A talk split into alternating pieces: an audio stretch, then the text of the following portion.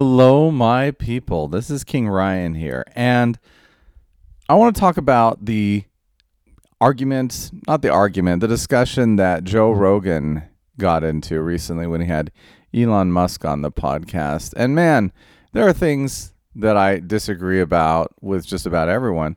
But one thing that Elon said is we are in a death cult and that the world is being run by a death cult.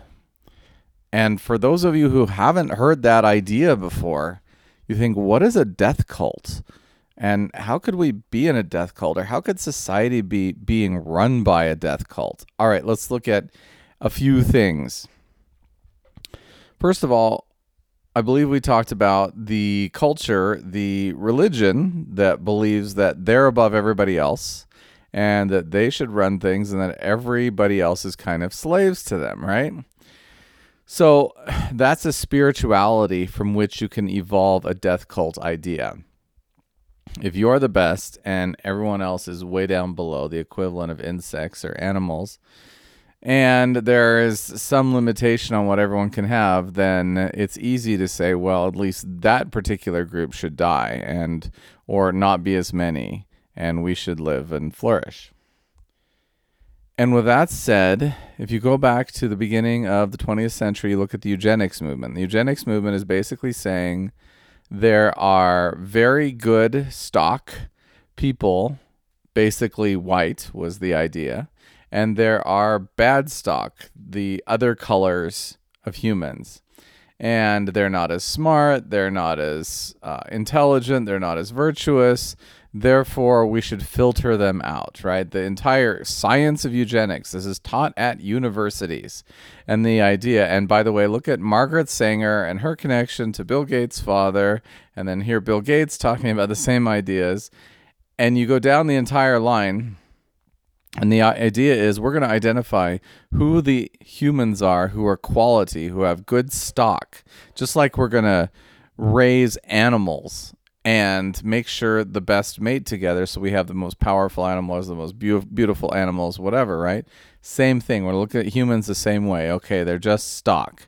They're just part of this path, this pattern that came down through evolution, and there's no meaning or value to any particular human. And so we can just sort out and decide who decide who gets to live, who gets to die, and who deserves to based upon their qualities. And there was all sorts of books and conferences and conventions that was built that were built around this eugenics idea, which then morphed into Planned Parenthood. And you know what Planned Parenthood does? Basically, keeps the populations of certain minorities lower. That's what Planned Parenthood does, which is basically eugenics in a nutshell. So anyway, there's all these ideas. They talked about the New York Times article. There's a guy on the front page of the New York Times saying there's eight billion people on, in the world right now. It would be, be better if they were none. If there were none, there are eight billion people. It would be better if there were none. And that's the kind of idea that these people are preaching, and that is a death idea. There's only two ideas in the world, two fundamental worldviews and one of them has to do with purpose in life, and the other one has to do with nihilism and death. And the living worldview is so prevalent and so common and so normal. Yes, life is great. Living is great. We don't get to take life from anyone. And there's punishments if we do. And we want as much life as possible and people enjoying life and experiencing life and growing from life. And that's what we naturally feel and think. And then our life is actually shut down in so many ways when I say the death move, death cult, the the unaliving movement, think of school. Think of taking little kids. Think of how they are when you let them do what they want. They run, they scream, they play. They used to anyway. Now they sit indoors and never leave home, and and uh, it's a completely different thing. But children used to and will very early run and play and sing and dance if they have the opportunity. What is that? That is life, life energy expressing aliveness in the body, right? And then what do we do? We take the kids, we put them in a classroom, we say, sit still, don't move. What is that? That's death. One of my teachers said, when we go too far into consciousness, we foster death. So we take kids who are alive and we make them dead before they're dead. They, we tell them to stop moving and to be quiet. There are three things that signal aliveness, and the one is sound, uh, one is breath, and one is movement, which I can't show you from here, but movement, right? Those are the three things that you know that create life. Very beginning of the Bible, God breathed in the breath of life. if you're breathing, you're alive. If you have breath, you're alive. What do we do? About 85% of Americans breathe at 15% of their lung capacity, meaning they're experiencing life, if you want to look at it this way, at 15% of the level that they could maximally. How much are they moving? Well, they're not moving very much. And the movement we are doing, what is it about? Is it about being alive? Is it giving us pleasure? Is it the enjoyment of the experience of living? Or is it to accomplish something, to lose weight, to be in shape, to put on muscle, whatever, right? And so as you begin to move through the world with this paradigm, you see how life exists in some places. Where is where is there no life? Well, go to the airport. Watch how they treat you there. This is anti-life. This is not fun. This is not aliveness. This is not joy. This is let's pull, push people through on cattle carts uh, and treat people as inhumanly as possible. Go to the DMV. Same thing, right? Whenever you touch bureaucracy, you're looking at death. But these people are now very, very out there with a death perspective. Eugenics has been taken to the point where it's official policy now, going back and forth in uh, governments. Now, Canada will just kill you if you have mental illnesses you can just be euthanized. And then soon that goes to forced euthanization. This goes back to what was happening in the Third Reich because we're going to take lives that are not as quality, people who are not living well, either they're sick, they're aged, they're infirm, and we're just going to eliminate them because, of course, they're not contributing to the world. So their lives are worth nothing. So they should be taken. And then you just keep going from there until you have a very narrow view of who gets to survive. And of course, if you're the one running the agency, you're going to be the last one to be unalived and everyone else around you is going to be seen as inferior stock. But what makes me very happy now is that Joe Rogan and Elon Musk are actually talking about this. They see this. They're talking about, they're looking at San Francisco and the addiction crisis and the homelessness. What do you think all this is? This is all a society tending towards death. This is a society fostering death. These are not unsolvable problems. These are not impossible situations. There are things that can be done, but the society is not enforcing any particular mode of behavior that's going to keep itself alive. In fact, they want chaos so that they can send in the troops and create draconian law and force everyone to be in basically the, the American China is what they want now that the American USSA is gone, right?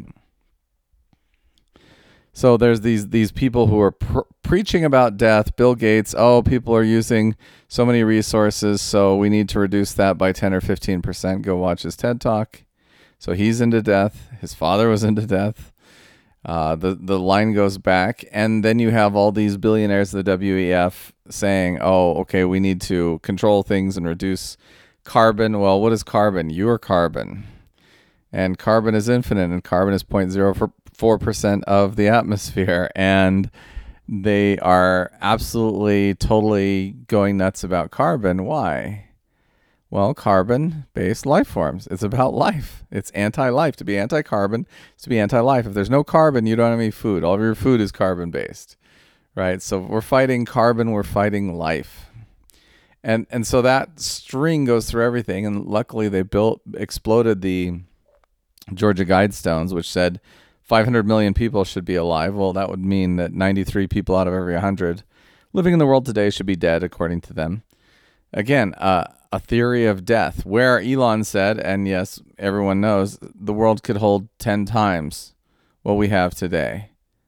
Not the way we're doing it, but it could hold 10 times the people without any issues whatsoever permanently. Oh, it's so hard not to talk about all the other topics that most people are not familiar with that would make my point instantly and quickly, but okay, we're limited with what we have. So if you want to be in the life group, if you want to be in the life cult or in the life organization, what do you do? Well, you foster life, you foster living.